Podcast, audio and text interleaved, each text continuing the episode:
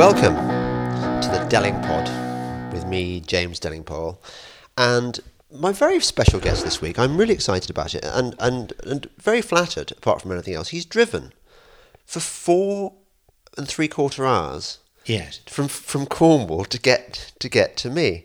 His name is is David Eyles. Welcome to the to the Delingpod, David. Thank you, James. and um, I was I came upon him via Twitter, and thence to uh, an article he he he wrote, which was just just brilliant, and I quoted it in both Breitbart and in the Spectator. I can't remember the title of the article. Do you, you remember? Um, it was May's. Oh, crikey, I can't remember either. No, it doesn't was- matter. What it what it did, very very very very intelligently, was sum up the bizarre political situation in which we find ourselves in in in Britain right now. And it, i if I can attempt to sum up the argument of, of, of your piece, it went something like this: that since the Second World War, um, British politics has been largely a fight between Labour and the Conservatives for the middle ground. And if you were to draw a bell curve for those years since the war, what you would find is that on the on the far left there are the kind of extreme socialists who want who want the government to run absolutely everything, to run the entire economy, to regulate people's lives in every last last degree. And then on the right there are kind of libertarian stroke minarchist types who who do, who want minimal state, and in between you've got the, the the the peak of the of the bell curve roughly coincides with where the bulk of the people are. People are, Yeah. are not very extreme. You quote Harold Mi- Macmillan, who said that people don't really go for extremism in in, in That's, Britain. yes, that, yes, that's. And so what you what you found is that is that that Labour and Conservatives have, have fought over this middle ground, and sometimes that somebody like Tony, a, a shyster like Tony Blair, comes along and is able to persuade people that you know a bit more left is what's wanted, and sometimes Margaret Thatcher comes along and and undoes some of the damage that that that the left has done previously, and that's how it's always worked. But now you argue, and I'm very persuaded by this, that there are in fact two bell curves, one on the left and one on the right, and there's very little people. There are very few people on the middle ground, and that the left is being contested. I'll give you a chance to talk soon. The left is the left is being contested, um, rather. Almost all the main parties, including the Conservatives, are are, are directing their their um, their enthusiasm towards the left hand group and completely ignoring the right hand group, which which are not just people who believe in limited government and stuff, but also people who voted Brexit. Is that a fair Yeah. summary? That's that's it. Broadly speaking, the two the two groups that the country has now split into are essentially the um, the Remainers and the Leavers. The remain the Remainers all fall into um, a category which is essentially leftist in its um, in its main uh, thought pattern, and the the right group are are people who just want to get on with it and and let um, let them get back to work and uh, and so on, and let the country forge forge forward as it's as it's perfectly perfectly able to do. And what has happened is that the uh, the Conservatives feel that they are following um, a, um, the agenda of the Remainers, um, so that um, which is all mostly to the left. So this explains why the Conservatives have suddenly gone all soft on um, things like um, uh, all, all the they they've engaged in all of the the PC.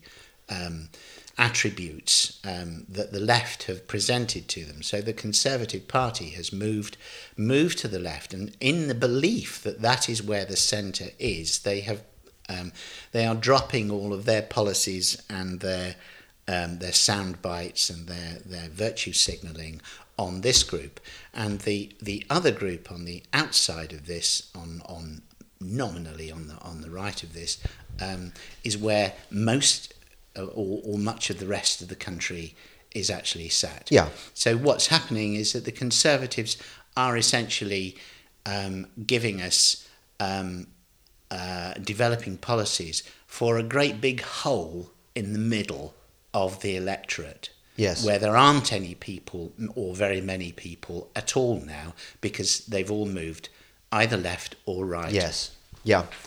The, you've you've stated explicitly something that I don't often often read said, and I agree with. I mean, others would dispute dispute this, but there does seem to be a a nexus between Remain and a kind of big state, politically correct ideology. For example, I would suspect that about ninety nine percent of the the people attacking me on Twitter for my my my views on global warming are Remainers. Yes. It seems to seems to me that, that a belief in the whole climate change theory Yes. and environmentalism goes hand in hand with with Remain, and in the same way, um, lots of those conservatives who are Remainers, I would not really consider them proper conservatives. I would consider them to be,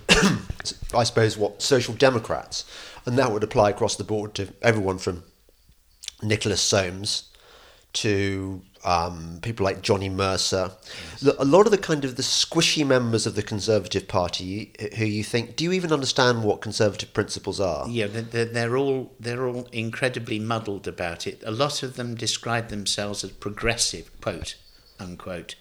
Um, Progressive conservatives, but that's oxymoron, isn't it? yes, it is an oxymoron because progressivism is on the left anyway. I mean, that is far far to the left. Anyone who describes themselves as a progressive is in fact l- l- lurping over to the um, to the far left anyway. That's that's where that's that's where the title, the, the term progressivism comes from. So if anyone is describing themselves as progressive conservative, they are in fact quite quite left wing. What are, what are the origins of the progressive? I don't know to be honest. Um, It's, it's, It's- isn't, it's- it, isn't it rather, rather rather similar to the to the Whiggish view of history? yeah, That I we're think on a on a, it, it all, path of it all comes from that. Um, but to go back to your earlier point about um, the, the, the, the nexus of, of the Remainers and things, the, the, the, the, ardent Remainers are infatuated with the European Union, not because it is any good at what it's supposed to do yes,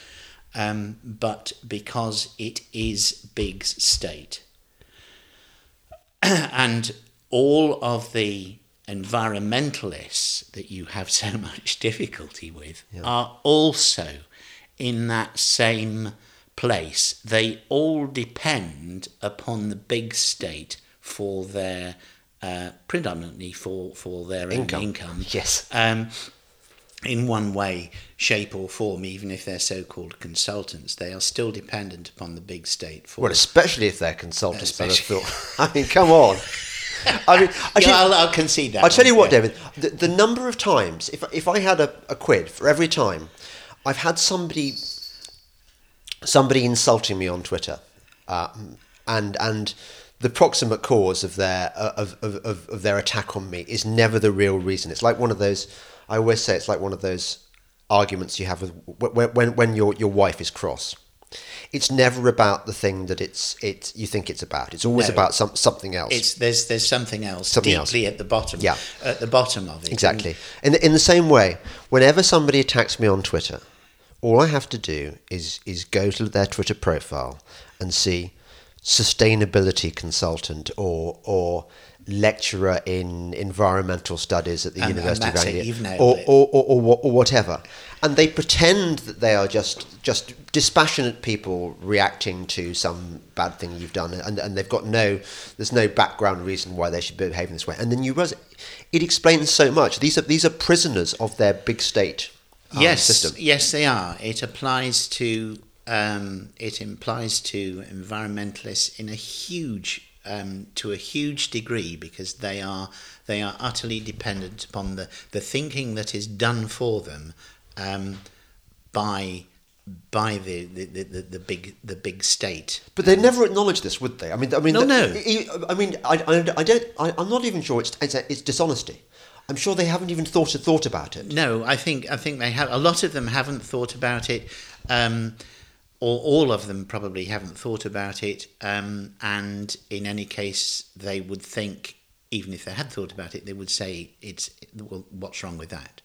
Um, Yes. You and the reason that there, there is a kind of um, there's a, a great big gap in understanding um, with many of these people because they the reason they're going down towards the big state is that they cannot operate on their own. They are um, they are not um, self-reliant um, people, um, so they have to have a nanny state Well, to look after them, and they think that the nanny state is necessary for everybody else too, because everybody else must be like must be like them. Yes. they think. Yes. And anyone who's on the outside of that who says differently is clearly, um, well, they, Well, I'm sure that if one were to draw the, this Venn diagram that I have in my head, uh, as well as having the people in the middle, the shaded area in the middle, including Remainers and believers in climate change, you would also find that a remarkable proportion of them worked in the public sector Yes. rather than in the private sector. Yes. And believe passionately, oh so passionately, in the importance of a thriving private sector which pays their their kids' school fees and, and, and their comfortable holidays and their, their that second pub- homes. you mean passionately in the public sector? yeah, yeah, oh, oh, sorry, yes, passionately, the passion in the public sector. Yeah, absolutely. Um, oh yes, yes, you've got to have that. What they don't understand is that it's private money which is um, which is actually paying for that in the end. Well, David, I, yeah, let me just stop you there. How how stupid is that? How stupid do you have to be? D- d- d- I I mean, I, well, it's clearly a problem because who was it who said in the Conservative government once that they tried to make this point that, that, that the, the government is not a magic money tree. There's not a magic money tree that it can Yes, and it seems to me self evident that, that in order to generate revenue, uh, to, to- towards generate tax revenue in order to splurge it on, on worthy projects in the public sector, you've first got to have a, a thriving private sector Yes. actually creating value, Yes. creating products that people want to buy, creating services that people want to use, and and that va- that value added is is increasing our national wealth. Yes, of course. I mean, um, I mean, that's the whole problem with socialism is that socialism gobbles up the um, the value which is generated by by the the, the, the, the private sector. In the end, um, the state is only ever a consumer of wealth. It is the private sector which generates that wealth. But the number of times I hear people, I'm not really interested in the left, in the in, in the, the doctrinaire left, because there is some of them are never going to be converted. No. But the people, there are people on the edge of the left and and in the middle and towards our side, who are probably natural natural conservatives did they but know it and they need things explaining to them and they need podcasts like the one we're doing now to sort of lay out the terms but quite often I have I hear people saying to me things like you know well what I what I believe is that is that the government um, should be able to generate its own revenue by by running the, the National Health Service more more effectively and and and running the prisons and, and I, I, I, I say to them look government is not in the business of, of making making profits that's not No. how if you if you want to generate revenue you leave it to the private sector who, which will always do a better job than government Yes, absolutely. And um, uh, my view, having come from um, two industries which have only ever produced things which other people want to buy, and that is my that is how I define um, how I divide society between those people who produce things that other people want to buy. That's the private sector, and then the public sector is is is the stuff that consumes the much of the wealth, far too much of the wealth of of that private sector, um, to do useful things, um, things that are important, like uh, defence and like security um, and health and education. All of those things are actually value added into our society, um, but and they are essential in order to help the private sector move on and accelerate. Um, but it's not um, in itself the public sector is is is not dead wood. It is essential, but it it is at the moment it is seriously overconsumptive and inefficient, and so there are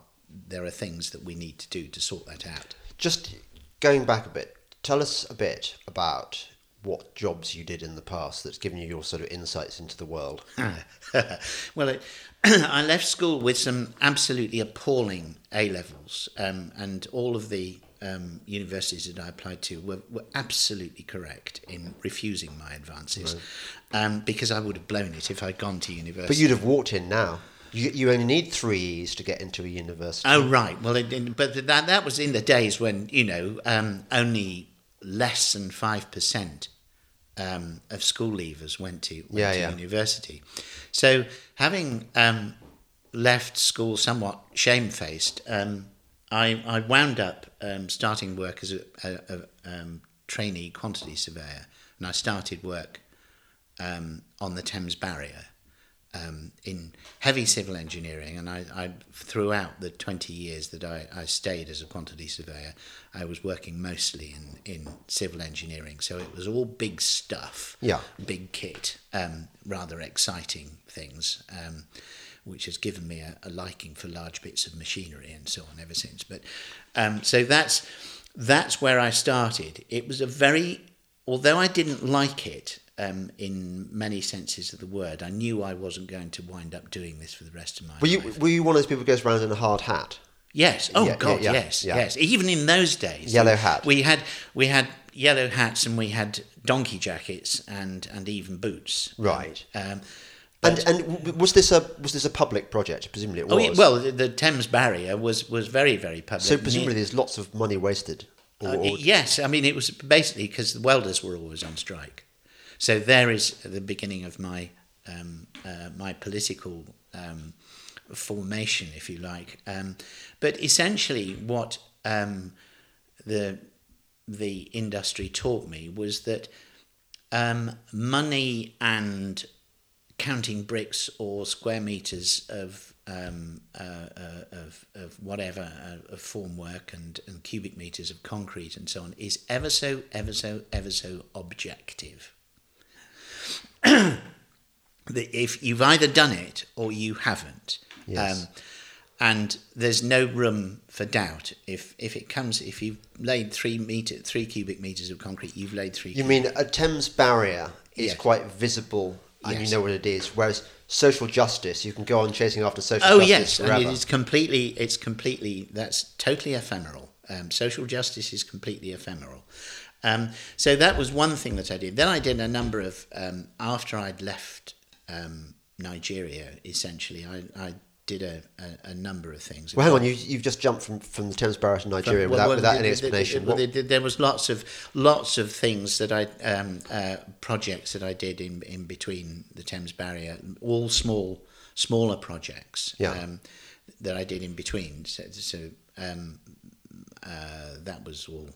But um, Nigeria, did did did um, what did you learn about the world from Nigeria?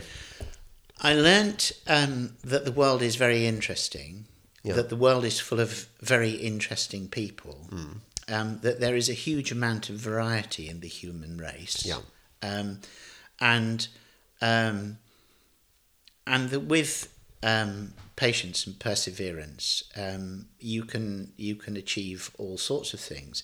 But I also learned, particularly in Nigeria that, or one of the things, another formative political experience was um, I saw the waste of uh, British taxpayers' money being um, being used, consumed, and um, enriching al hajis who were running businesses because um, you know that's that's they they had their fingers on the on the money and they all took their cut out of it. Um, how, how did you know it was British money being wasted in Oh, because there would be, not far away from uh, where I was working, there was a, a sugar factory being built with um, uh, with overseas aid, yeah. British overseas aid, and it never did a stroke of work. There were um, it was surrounded by um, fields in a, a, a lowland plain, um, which were all designed and destined to, to, to produce sugar, and it never produced anything. This was what in the seventies or the eighties. This was uh, late seventies. Right. Late late seventies, very very early eighties. No, I was out there during the Falklands crisis. So that was nineteen eighty one. Eighty one, yeah. Um, so so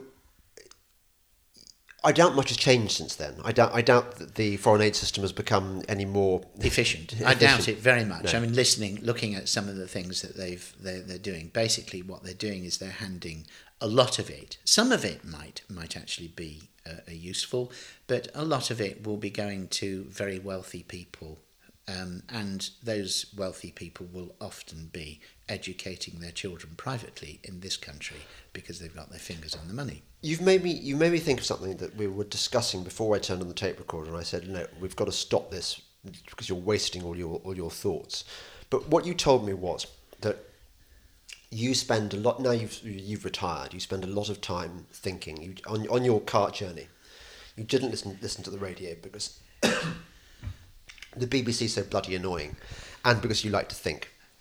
And one of the things you, you, you think about is that the way a lot of people in this country profess to have empathy, but actually don't give a damn about ordinary people, uh, about the, the plight of, of the, the suffering that goes on behind the scenes.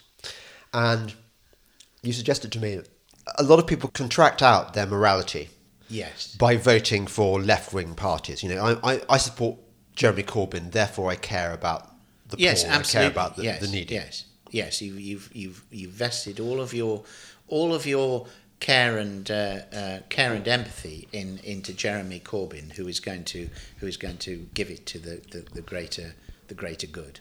And clearly, Dave Cameron's 0.7% ring fenced foreign aid 0.7% of GDP foreign aid budget was very much part of this virtue signalling. Never mind what the money's actually going to do. Never mind whether it's going to be spent on sugar factories which never actually produce sugar. Yeah. The point is, we're showing the world that we cared, sort of empty gesture politics.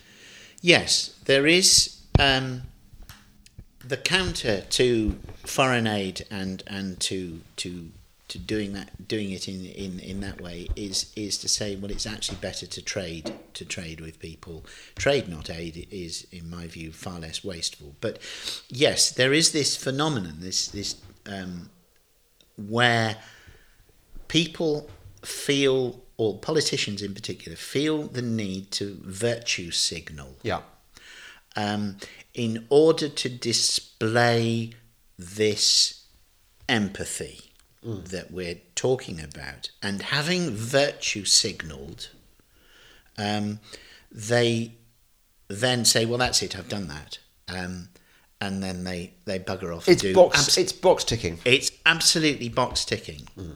But they're also they're doing that that that virtue signalling for all sorts of other reasons as well. So, which is and principally it is uh, raising their own profile in the eyes of the public. They think that the public are so Shallow. easily conned yeah.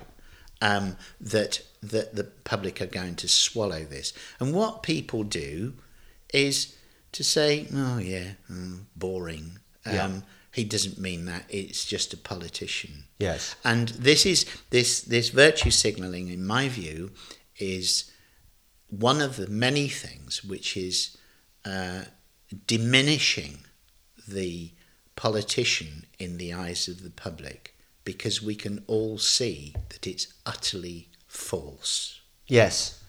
Do you think that this is a new phenomenon? I mean, it, No, had I gone don't back, think it is. Because I'm sure had one go, gone back to say Harold Millen's day, I'm sure you'd have found, but maybe the opportunities for doing so were fewer because news got around less quickly and Yes, I think the the the the point is that now we have we have the internet, we have the twenty four hour uh, news cycle. Um, we are in fact very very much better informed about the doings of our political classes than we have ever been because that that information is coming straight to us almost um, as soon as they have spoken it.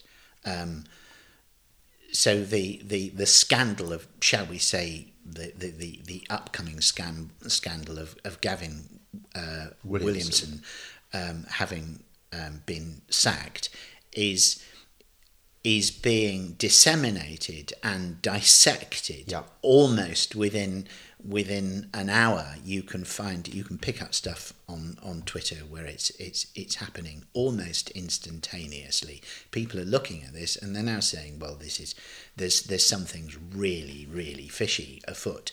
Um, and and so it, it it that's that's it's it is a function of the speed at which things are happening. The the other thing that distresses me is is that um, about this kind of thing, uh, about the, the, the virtue signalling, is that the the politicians think that we are so stupid we are going to swallow this. Yes. And it's all bollocks. although they've got away with it for um, for quite a long time. Um, it's it's it's it, it it reminds me of that saying about the stock markets that the markets can stay irrational longer than you you can stay solvent. So so if I've been looking at politics for some time. In fact, this goes right back to there was a there was a, a sort of precursor to all the kind of ConservativeHome and all the sort of the, the websites and, and, and mini homemade internet TV channels and stuff um, called something Doughty Street. I forget what the number Doughty Street was. Oh, Yes. yes. Um, and Tim Montgomerie was involved, Yes. and Iain Dale was involved. And I remember Iain Dale did a show with with with me, and I remember saying to Iain that actually I wanted the Conservatives to lose the next election because they'd lost all touch with what their Conservative values were, and it w- would be better for the party to have a shake-up and and rebuild itself on properly Conservative lines. And I remember the look of horror in Iain Dale's face yes. because he is what I would consider. I mean, I like him, but he's exactly the the wrong kind of. He, he's the kind of person who is whose thinking is certainly the type of media commentator whose thinking has helped create this awful situation in which we find ourselves now, which is that they think that the job of the Conservative Party was is to triangulate and, and to, to find the squishy centre and not offend anybody and and and be nicer and be more pro gay marriage. Yes. And I think no, absolutely not. Actually, this is the gay marriage, whatever you think of it, was the beginning of the end for the Conservatives. That it is a. because it's a vir- it's a virtue signalling exercise. It- It's, not. It it's- was for, for for Cameron. That was definitely a virtue signalling exercise. It is where the kind of thing that where they think they sit down and they think, well, what can we do which would be attractive to the electorate? which is inexpensive. Which That's is the inex- yes, Yeah, which that- is inex- it's the dream. doesn't doesn't cost anything. No. Uh, preferably, that's their dream policy, and so they think, what is uh, what what what what can we do to attract um, the electorate? And actually, what the electorate want to do, want them to do, is to get on and do their bloody jobs and get the country secure and run properly. And we want a proper rule of law which applies um, to everybody and not just selected favoured groups. Yes. Um, so um, none of this is is working. As we talked about earlier, this these kind of things, um, for better or for worse, the the the, the gay marriage thing, the the, the, the, the LBGT, MGBT, whatever it is, Yeah. um, uh, that's all dropping right into the into the abyss that has been created by the fact that these these two parts of the country have in fact moved apart away from where the centre was um, and it's now falling on stony ground completely Yeah. Well, one of the reasons I, I was I so loved your your piece was because I sensed that here was somebody who is as upset as I am by what's going on, and I suspect you're, we're not alone at all. I No, no, no, we I are not. I suspect that lots and lots of, of ordinary, decent folk think exactly as we do, and yet their views are hardly ever represented in the mainstream media. I mean, I, I look at I look at the Telegraph, for example. yes The Telegraph, the House Journal of the of the Tory Shires, formerly, and I read a piece by Ambrose Evans Pritchard in the business section, saying that actually we need a fourth industrial revolution. We need to we need to go on, on a massive scale for renewable energy, and this will somehow this this massive Keynesian style project Yeah. will will will reboot the economy. And I'm thinking, this in the Daily Telegraph, what,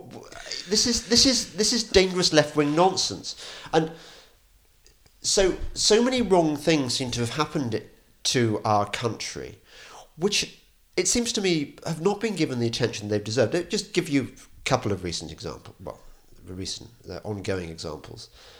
The rape gangs, the, Yeah. the, the the mass rape of of underage white girls in towns and cities all over Britain by Yep. organised Muslim gangs.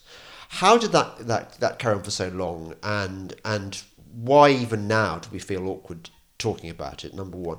Number two, the hijack of the justice system by um, what was her name? The, the, the director of public prosecution, Alison Saunders. Alison Alison Saunders, Saunders. yes. Whereby you had a number of young men going to prison or being threatened with prison or having their careers destroyed forever, their reputations trashed, because the the rules had been changed in order to secure in order to secure more more rape prosecutions, the the police were no longer taking into account mitigating circ- evidence, like, for example, the the phone conversations that showed that actually no, the girl was making it all up. Yes. That that that, that our justice system, which we are. We've we've always been taught to celebrate as the envy of the world, English co- common law, was actually banging up innocent people Yes. with the with the approval, the tacit approval of the director of prosecutions, who was a feminist, who was, I believe, appointed by a conservative administration. Yes. th- this- I look at this stuff and I think any one of these things is material for a whole book. But, but, but almost like a, a book set in a sort of dystopian dystopian version of Britain, not not the one that actually exists. I mean, I, I, I'm pinching myself in disbelief that this is happening to our Oh, country. It, it all is happening. Um, Ambrose Evans Pritchard is one of my favourite writers. I'm sorry about this, James. Um, So he's good on Europe. He's he's very very good on on Europe and about the impending implosion of of of the eurozone. So Yeah. so he's worth listening to on that thing. But uh, he is he has somehow fallen into the trap of um, of being infatuated with electric cars and things. Um, and my journey today is a good example of, of where electric cars um, are, are no not much good at all because I shall be able to go from Cornwall to here and back again on one tank of diesel. So, um, Diesel. Yes, diesel. Yes, unfashionable, isn't it? Horrid. Oh Yeah. God, I must be. I must be killing thousands of people on my journey. Um, but um, that's so. So so. Ambrose has his has his weak points, but you're right in in the sense that where, for example, we've we've um, we now have a justice system which was geared towards acquiescing to the the rape gangs. It was basically allowing them to get on with it. And there are, in my view, um, a very large number of senior policemen and uh, social workers who are ultimately culpable in that because it was their decisions which allowed these things to continue when in fact they should have been stopped a long time ago. Now, there is a. Uh, it's it's come about because of political correctness, because of uh, what Ben Cobley describes as the favoured group. Yeah. The favoured group being being um, these uh, um, the the Muslim uh, population, um, and because this phenomenon is coming from the Muslim population, or predominantly, not not not exclusively, but predominantly from from that um, from that uh, um, group of people. Because it was coming from them, nobody did anything about it until 20 years had elapsed, and then finally they were shamed into it. And a lot of this has come about, in my view, um, because of, I think it's the, uh, it's the Equalities Act which was passed just as David Cameron took office, and it was actually So it was invented by Harriet Harman. Perhaps? it was it was invented by Harriet Harman, and then there is a particular clause in there which which means which which which means that you have to uh, the the BBC, for example, has to undertake quotas. You you you haven't got.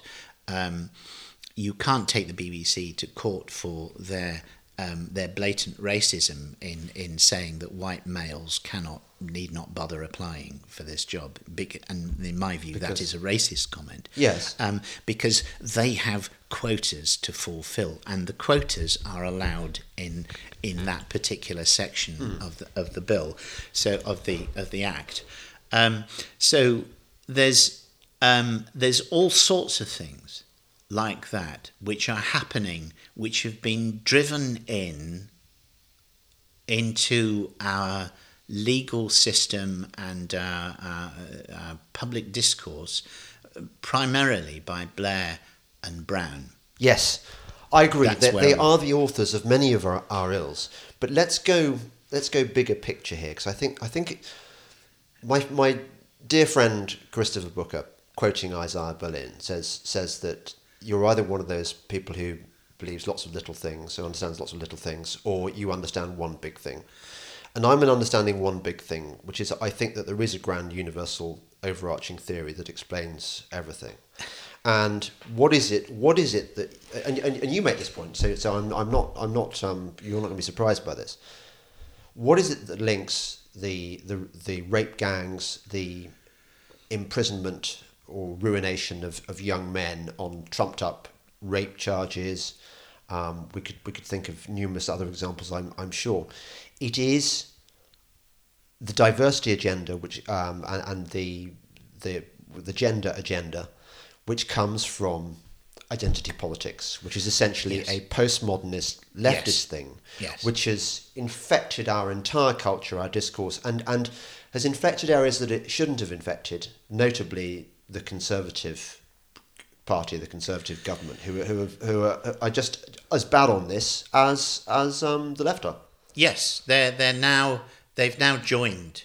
They're where the Labour Party probably were 20, 20 odd years ago Yes. at the beginning, where where where Blair Blair started. Um, the Conservative Party now are. The country has remained the same. The country is not moving left um, with the Labour Party or even with the nudging of uh, of the Conservative Party. The country has remained the same. We still want the basic. We don't want the basic things of the family. Um, the family unit and, and taking care of that and And then- jobs. and jobs, family, jobs, um, our community, our country. All of those things are are fundamental to um, to where where people see um, see themselves, and as long as the, the state gets on and provides them with the ability to be able to um, uh, um, to to nurture those things, then that's fine. But what we're now finding is that the state is increasingly interfering with that um, with that process and getting in in between um, people and their families um, to the point whereby we, we now have children worrying about their own sexuality at an age of what seven six or seven or something like that and that that is um, uh, you know there's enough problems with being a seven year old yeah.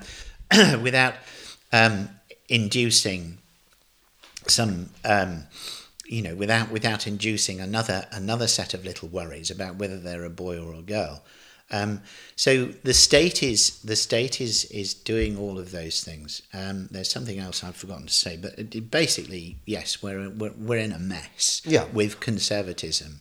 But ah, the point is about postmodernism is that it has come from a uh, it's it's come from a, a, a philosophical root, which goes back to um, the uh, the conflict between the Enlightenment values of rationality yeah. with what were then um, the the deeply held Germanic beliefs of of religion.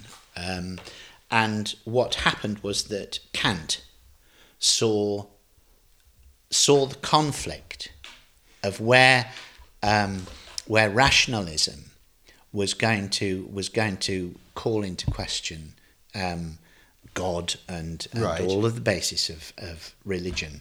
So what um, Kant did was to offer up a, a defense and or, or a destruction of of the the rationalist arguments, and he started he started a, a rabbit away um, and and sent this, sent this rabbit or this this hare off, um, which in fact wound up with the whole of the the, the Germanic.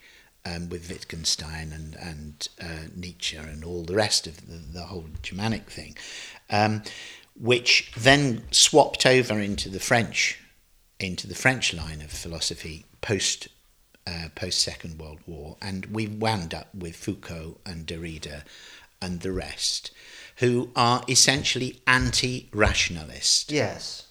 So, where the UK, uh, in Britain and the United States, we have tried to remain rationalist yeah. in our basis, we have this uh, Franco German um, uh, set of set of Axis. ideas. Axis, yes. yes. the Axis powers. the Axis powers. Um, who who are saying that all of this rationalism is nonsense that yeah. everything is is is relative to another that you have to be able to deconstruct the meaning of of everything and the only hardcore thing at the bottom of this is that it's the white um, it's the white male uh, phallocentric whatever he, he yeah. calls it um, uh, which is responsible for all of the world's ills yes you can see why everything you know is is wrong. Is, is is what they're saying. Don't trust don't trust the evidence of your eyes. Don't trust yes. everything that, that history and and um, tradition has told you. Yeah. It's all wrong. You can see why this point of view would be very seductive to at that age when you're 18 19 you're going up oh, to yes. university your frontal lobes haven't formed and you're looking for you're looking for for a sort of radical idea which is going to enable you to rebel against the system. And what better than to be told the system is completely bust and actually all the kind of rationalism and logic and tradition and hierarchy which yes. you've been you're supposed to revere is actually something you can smash. Yes. And isn't that isn't that really exciting? And also, so that that would appeal to any any adolescent brain.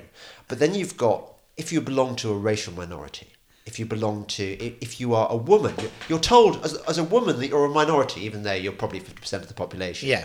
Or if, if you've got even a hint of color in your skin, if you've got a, a, a wacky religion, you know, if you if, if, if you're non-Christian, you can suddenly you become you're elevated in the power Yes. hierarchy. Yes. So you can see why why why so many people have bought into this irrationalism, Yes. But it's destroying our civilization. Yes, it is. Um, there are two things about this um, uh, this this eighteen year old's um, frontal lobes not having been formed. Um, uh, basically, it's the, the the great joy of this is that it's easy. It's easier than doing logic and rational argument and looking for evidence and finding evidence to either refute or to confirm a hypothesis. It's in, and speaking as I was then an extremely lazy 18 year old, um, that would have been very, very appealing. Yes. So you're you're you're dead right on on that. Um, but there are there are all sorts of all sorts of ways. Why are we all, all sorts of questions which arise from this? But um, and to my way of thinking is is is the question of how we actually overcome, how we defeat this um, this attempt to dismantle Western civilization. I hope you've got the answer. I bloody haven't. No. I'm going to need another journey home to work it out. But well, y- yes. Well, you you've got so you've got four and three quarter hours for that, but but I know that that you have been thinking about about stuff, and one of the things I, I wanted to talk to you about was you were thinking about how all left wing thought operates according to the same principles, whether it's whether it's about animal rights, whether it's about climate change, whether it's about the economy, all, all the kind of liberal left's preoccupations. You you identified how they roll, and I think it's I think it's really important. If we if you if you want to defeat your enemy, you must first understand his thinking. Absolutely. First you must have of war- have his warfare. picture on, on on on the wall of your caravan if you're Monty. yes. Um, I don't know whether he did, but he, he should have done. And um, so, tell me what you've discovered about because I think it's it's quite helpful to people. A lot of lot of a lot of people on our side of the argument are baffled by they find it very difficult to argue with leftists. Partly because of that reason that we identified that the, the left is about anti-logic, and therefore, if you try using logic to people who are essentially irrational, it's impossible to. You're, you're talking you're talking parallel language. Yes. Um, but tell me what you've discovered about how the left rolls in their thinking. Right. As far as I am concerned, um, having worked through in my um, humble little way, it boils down to the left need two groups of people to operate. The first group is a hate group. Um, this hate group are the people that they simply do not like, whether they're um, uh, whether they're bankers or capitalists or people who work in the city of London, or whether they're um, Hunting people. hunting people, farmers. Farmers are coming in for a lot of stick at the moment. Right. Um, so farmers are your hate group. So then what you need. Um, so there's the people that they've decided that they don't like for all sorts of reasons, and farmers are, are, are wonderful um, from their point of view as a hate group because farmers control a lot of a lot of land, even if they don't own it, they tenant it. So um, so they've got they've got lots of land, and there is ultimately there is envy there. Right. Um, so that's that's your hate group, and the, the the second group that you need is a victim group, um, and this is somebody who this is this group of group of things are are people or or things which are affected by the hate group. So in the case of a farmer, um, the victim group is obviously going to be farm animals. So the farm animals become your victims. Um, and even though the farmer and um, his animals get on perfectly well together Yes. and and they you know they go through their cycle and and for as long as the farmer is there the the animals are are, are there. Okay you can argue that they go off to slaughter and you can feel very sorry for that.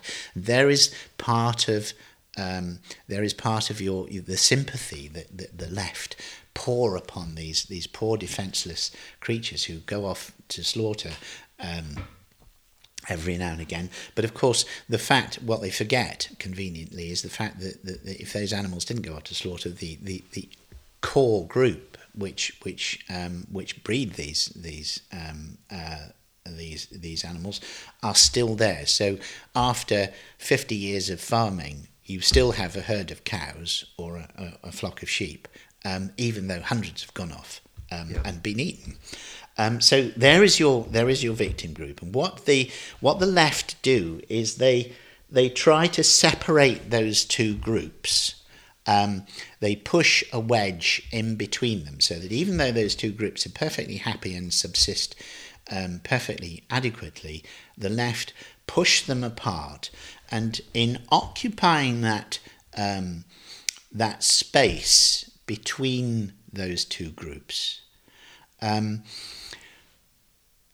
the they have established a position of power. First of all, they've established the power over the victim group because they are pouring their sympathy upon the victim group, um, and um, and the victim group is supposed to, to, to feel grateful for, for for all of this attention that they're getting. Yeah. And secondly, um, the the left are pouring their opprobrium onto the hate group, and so consequently they have also elevated, um, uh, uh, taken on the, the, the, the moral high ground above this the, the hate group, and have are they are now effectively um, on they are now controlling both of those two groups in a in a metaphor. So they've got the sort of patronage of- of, of, the of the victim group. yes and they've got power over the the hate group, both in their um, ability to bully them and drive Yes. them out of their jobs, Yes. but also surely um, to try and subvert their behaviours uh, by encouraging them to act in the, against their own interests. Yes. In order to try and try and make themselves more likable by the leftist bullies. Yes. In effect, my two groups um, I've discovered are synonymous in, in many ways with, with what Ben Cobley calls um, the favoured group, Yes. which is the victim group, and the unfavoured group, Yeah. um, which is the hate group. So we, we, we have um, we've arrived at a similar conclusions um, independently. So that's what's happened, and the whole point of the the the left driving this wedge between those two um, amicable groups of uh, or formerly amicable groups is that it gives them the power. It gives them. It means that they are exercising. Um, they are now in the centre ground. They're able to manipulate both of those those things. Um, uh, right, I've lost it a bit, but it's, it's essentially they. The whole point of this exercise is so is not to resolve the problem or the apparent problem or the alleged problem. It is to elevate the left above everybody else so that they get the power um, and importantly all of the money. So um, the money comes flows from government to to give to this active interest group um, so that they can so that they can carry on being divisive Right. basically. So and you can find that pattern happening um, a lot in the environmental world where, for example, um, conservation, some conservation organisations, the RSPB springs springs to mind, um, does a lot of divisive. Um, uh, promulgates a lot of divisive information about, shall we say, grouse shooting. Yes, yes. Um, where they say that the, the, the, the grouse shooters are, are being are being horrid, um, but the um, but actually, when you look at it, the the, the grouse the, the grouse moors have higher um, biodiversity than a similar moor um, run by the RSPB because the, the RSPB don't do the um, the gamekeeping, the, the, the, the predator control in, in the same way. So um, we've got all sorts of things there, but essentially the RSPB is, is trying to heave out the grouse moor shooters because they want control of the land. Yes. And once they've got control of the land, they then say, well, this is a very important um, uh, conservation of- that we're doing. So we need more taxpayers' money Yes. to do this. Yeah. So, so you can see that there is a um, uh, um, there is a, a, a strong financial incentive for them to continue to do that. It's interesting what you what you say about their their modus operandi because I think it it, it, it I'm, I'm trying to think of an issue where it doesn't apply. So, for example, you think of how um, Jo Cox victim group Yes. is used as a stick Yes. to beat everyone on the right with with Yes. essentially, or um, I'm trying to think what else. I mean, um, uh, victim groups, uh, victims of, of banks, bankers. all sorts of ah crikey um, now that I've got here I've forgotten all of the all of the little things there Jo Cox was was interesting because she was her murder was politicized immediately Yes, in in, a, in a terribly cynical and ugly way. oh it was extraordinarily cynical um, but not as cynical perhaps as the way it's being used now. I mean, I mean, you, you know, it's I. It reminds me a bit of um, all totalitarian movements have their their martyrs, don't they? They have their, Yes. their heroes who the, the, the Nazis, for example, had had Horst Wessel, the the the, Oh, the, the yes. young Nazi thug who's no, not not that I'm at all suggesting that that, that Jo Cox was was a, was a, Nazi thug. I just mean that the, the, the, the, there does seem to be this this tendency among totalitarian groups to to to disguise their their their, their often malign behaviour by portraying themselves as innocent victims of a much nastier enemy. Yes, there is a. Um, it comes back to, I think, part of their um, modus operandi is to lie, and to and to to be hypocritical.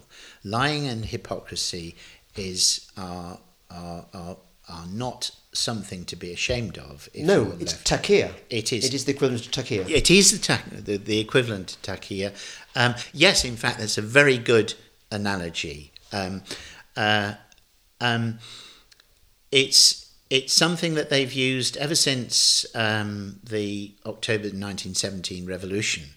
Um, the uh, the NKVD and the, the Bolsheviks were basically this was how they operated was was was to lie and and cheat as long as because the the overriding thing for them was it doesn't matter what happens as long as the revolution is completed. So there is their um, everything is justified um, By the end goal of the- by, of- by of- the of by the the, end revolution. goal of, of the revolution. By the way, you, you, you mentioned Kant, but isn't isn't Hegel really the, the, the, sort of author of most of our ills? Didn't didn't he sort of formulate the dialectic whereby Yes, gradually Hegel- we, Hegel we form- move move ever further leftwards? Yes, well, by Hegel- synthesis and Yes, um, uh, Hegel came after Kant, I think. Am I right?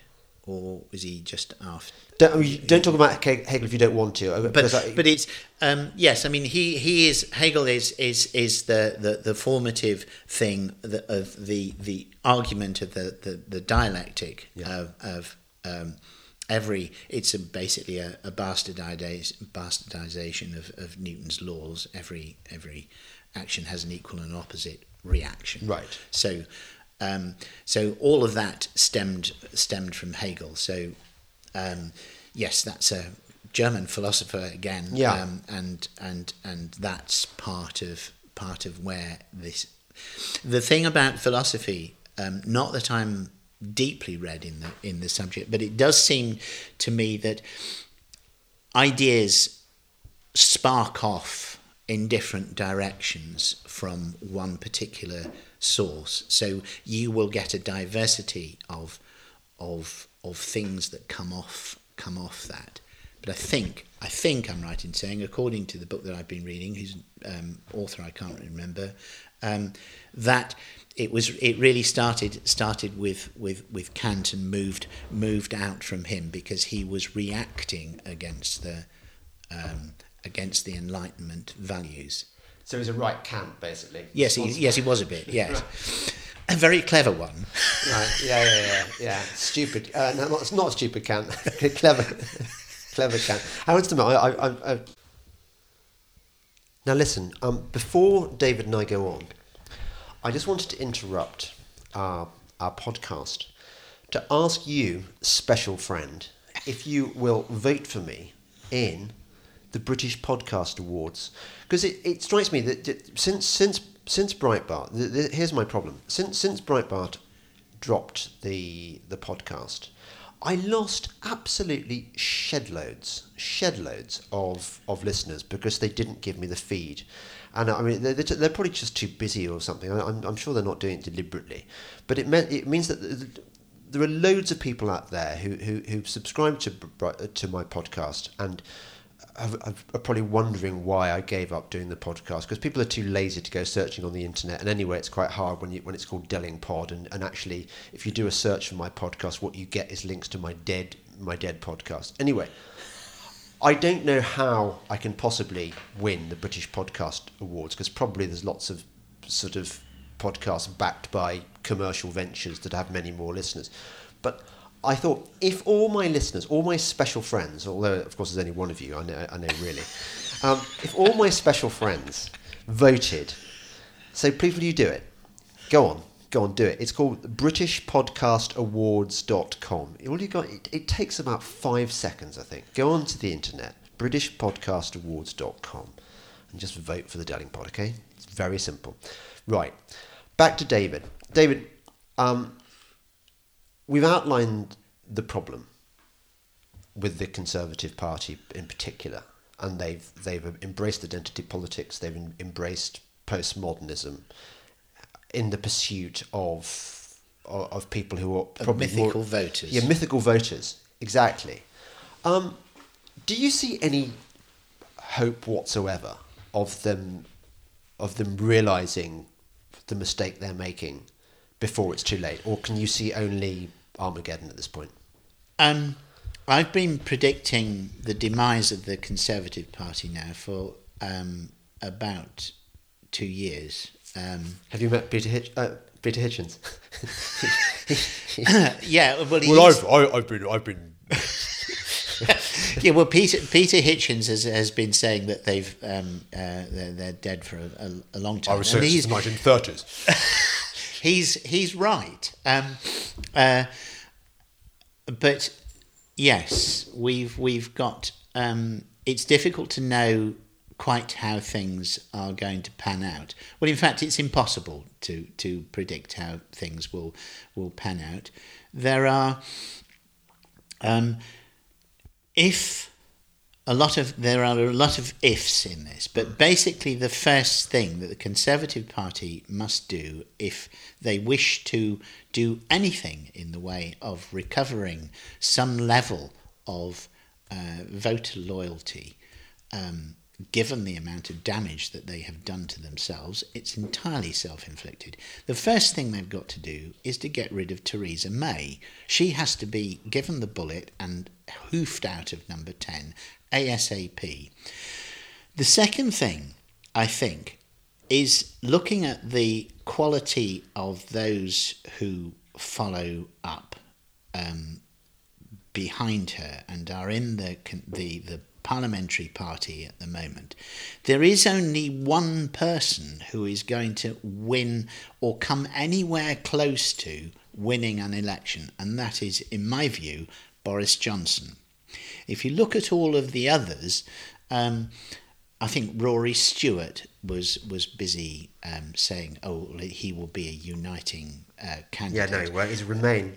Well, he's he's Remain anyway. He is avid Remain. He's um, and he is also a, a, a massive virtue signaller. So he Yeah, yeah. he needs he needs to be hoofed out at the first first suggestion of anything.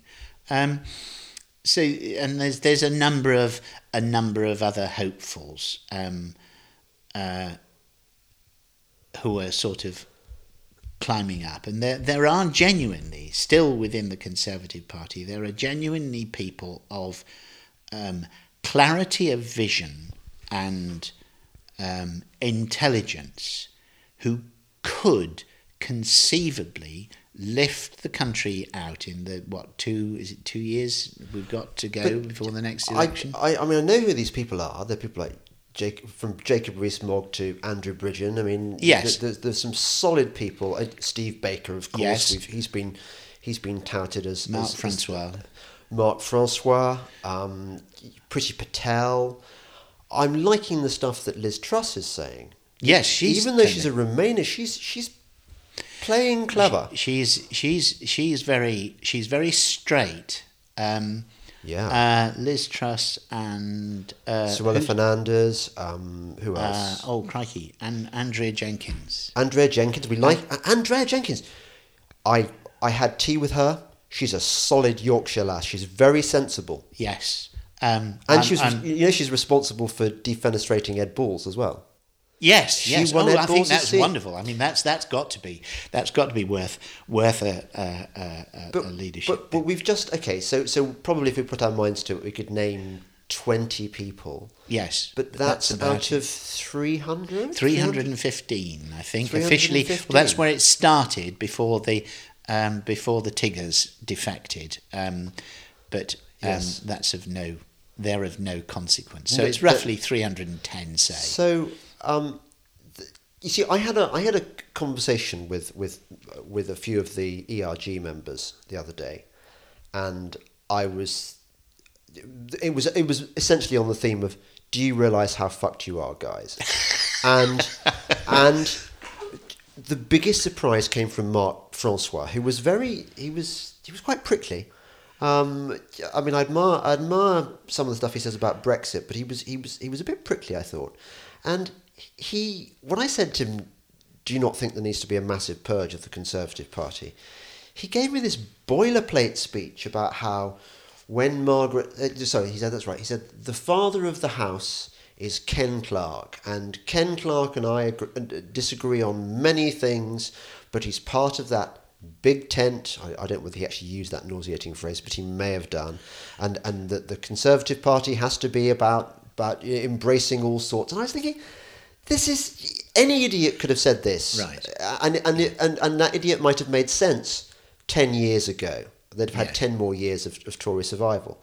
But now you're talking you're talking in a situation where you really are about to implode. Yes. You you are about to lose all your votes, and here you are saying la la la. It's all still fine if we just keep wishing on a on a Yes. star. Better to be inside the tent and pissing out rather than just outside. every, every cliche you, you imagine. I was thinking, if that's what Mark Francois thinks, Mark Mark Big Balls Francois, then the party really is is stuffed. Well, there is a. Um, I can. Yes, okay. If we we could probably come up with a list of, of twenty people. I mean, I'm surprised to hear that from Mark Francois, but I was gutted. um, uh, that's that's very dis- very disappointing because he too is talking to this abyss that we we keep talking about. That um, so that's that's very gloomy. But um, my view is is that if the Conservative Party, if Boris actually had the balls to go for it um, and get in, and there is an, a strong I'm told there is now a strong movement within there that, that Boris is probably not the worst person in the world. Yes. and so you can. There has been a shift, hasn't there? There has been a shift. So we can we can probably say that Boris probably will get in, but the big question is. Is he going? Is Boris actually going to do the things which are necessary? So, for example, forget about Brexit for a minute. Is he going to? Um, is he going to stop this nonsense where we have soldiers being um, uh, um, tried, prose- prosecuted once again for something that was committed 40 years ago when there's been an inquiry, etc., etc., all of that. Are we going to go back down that route? Are we going to continue, or rather, are we going to continue down that route, or are we going to stop that? Now, if Boris actually has the balls to to stop that kind of thing from happening, um, and to make absolutely certain that there are changes, fundamental changes in the system, so that we, we get rid of this idea that, um, for example, policemen now spend all their time chasing those of us who've been horrid to each other on Twitter, for Yes. example. Quite Um, rightly so. in- instead of instead of you ringing up and saying my house has been burgled and oh well um, we can't spare anyone to to, to, have a look but um, we'll give you a crime number. Um, instead of instead of doing that uh, instead of instead of pursuing the the, the freedom of speech um, they start pursuing criminals um, instead the real criminals. Um, then if Boris can turn that situation round then he stands a chance of um, of at least not um, being beaten into the ground at the next the next general election. Um, Do you know what my fear is? what? That okay, so we'll we'll dodge a we'll dodge a bullet, a, do- a, do- we'll dodge a Corbyn-sized budget bullet, Yeah. bullet if Boris Johnson does take on the party leadership, and probably it will save the Conservative skin. But my fear is that Boris and the party will do just enough and no more to save their skins. They Yes. won't have the the ideological That um, that is vigour. That, that is the problem. because I don't, I don't. Boris, for example, in his articles, has been been singing the praises of, of one nation Toryism. Well, that seems to me a counsel of despair. One nation Toryism actually is is really uh, just another name for Blairism for the big It's, society. it's yes, it's that's basically carry on as before. it's it, it's that that mythical now now mythical centre ground yes, which which people no longer inhabit. I can't, for example, see Boris reversing the Climate Change Act. No, He'll, that's- he'll, he'll probably put bells and, and whistles on it. again, it's all it's all um, uh, virtue signalling again. So what?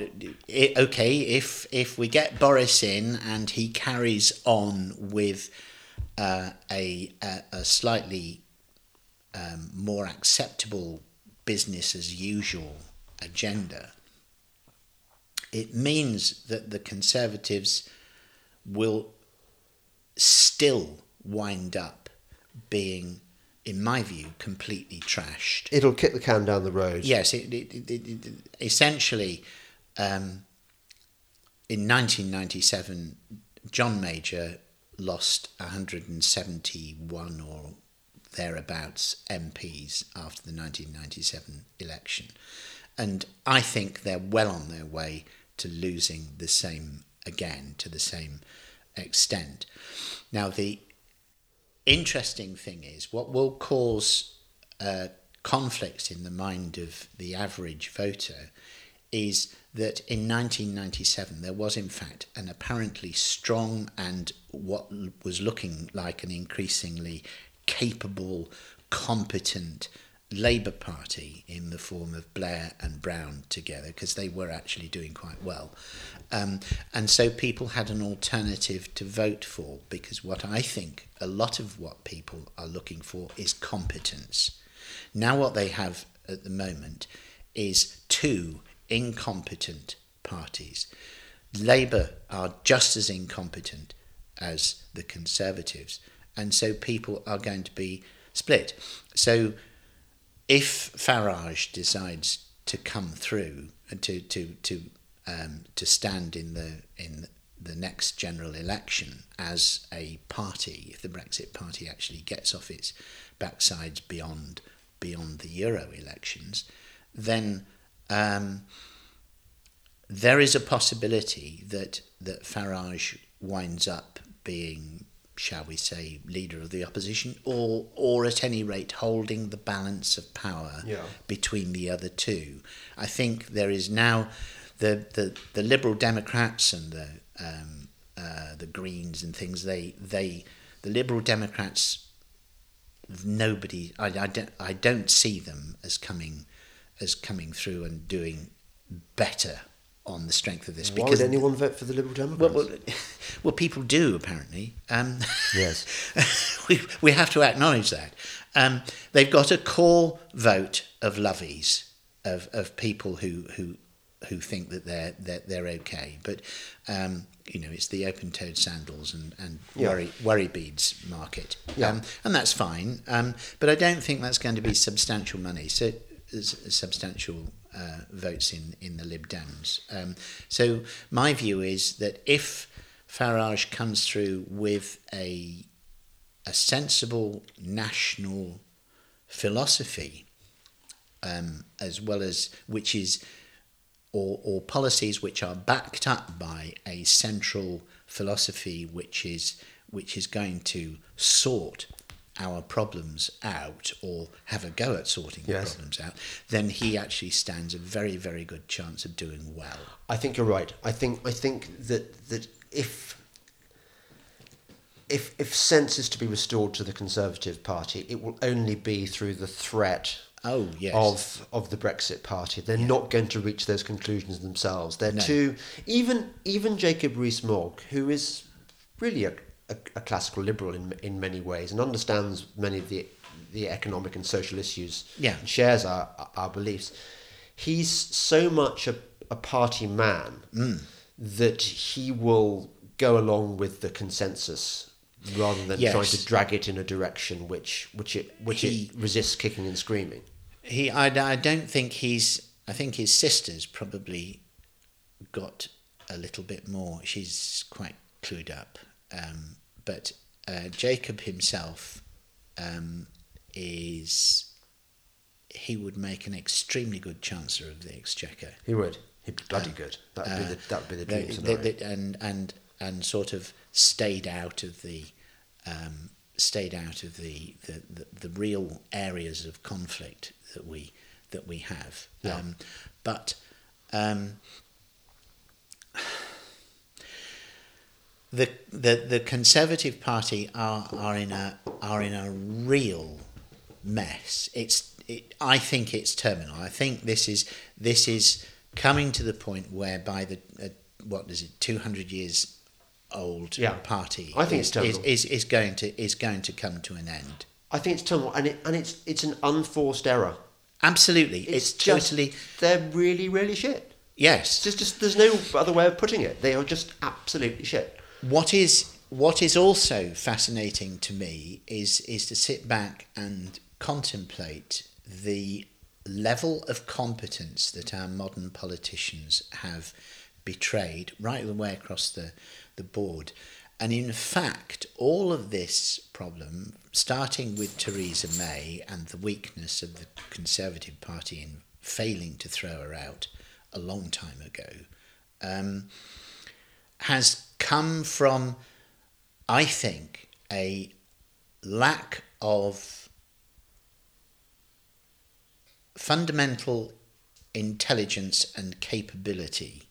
It is competence um, that they're lacking. It is a complete lack of thought, of being able to contemplate um, what is actually happening to the world. There is, they are largely empty and vacuous people. Yeah, they're in they're in a bubble. They are, They are- they and they're quite happy. They're um, they're perfectly happy staying in their bubble because their bubble is well paid. Um, they get all sorts of privileges, and it pays them at the moment not to think out to think beyond their their bubble, and that's that's our problem. We have a whole political class in Westminster who have got really no idea how the country functions, um, and and so that is why, in my view, we are where we are, um, because they, they they don't understand they don't understand the electorate. They don't understand that politics is not actually decided in London. Politics in this country, Westminster, is decided in the rest of England. Wales and Scotland and Northern Ireland to a lesser extent. Um, but mostly it is decided in England because those are where all the most of the constituencies are, um, and so that's where most of the MPs come from. Mm. Um, and if they don't understand things beyond the M25 barrier, then basically we're all fucked. Yeah. And on that cheery note, you're listening to the um, Delingpod with me, James Delingpole, and my very special guest. And by the way, I hope there's some Tory MPs uh, among my special friends here. Um, my special guest, David Eyles. Thank you very much, and don't oh, don't forget to vote in those podcast awards. You've got to you've got to make me win, and because this podcast is great and it's my life and uh, it should be bigger. Lots of love. Bye bye.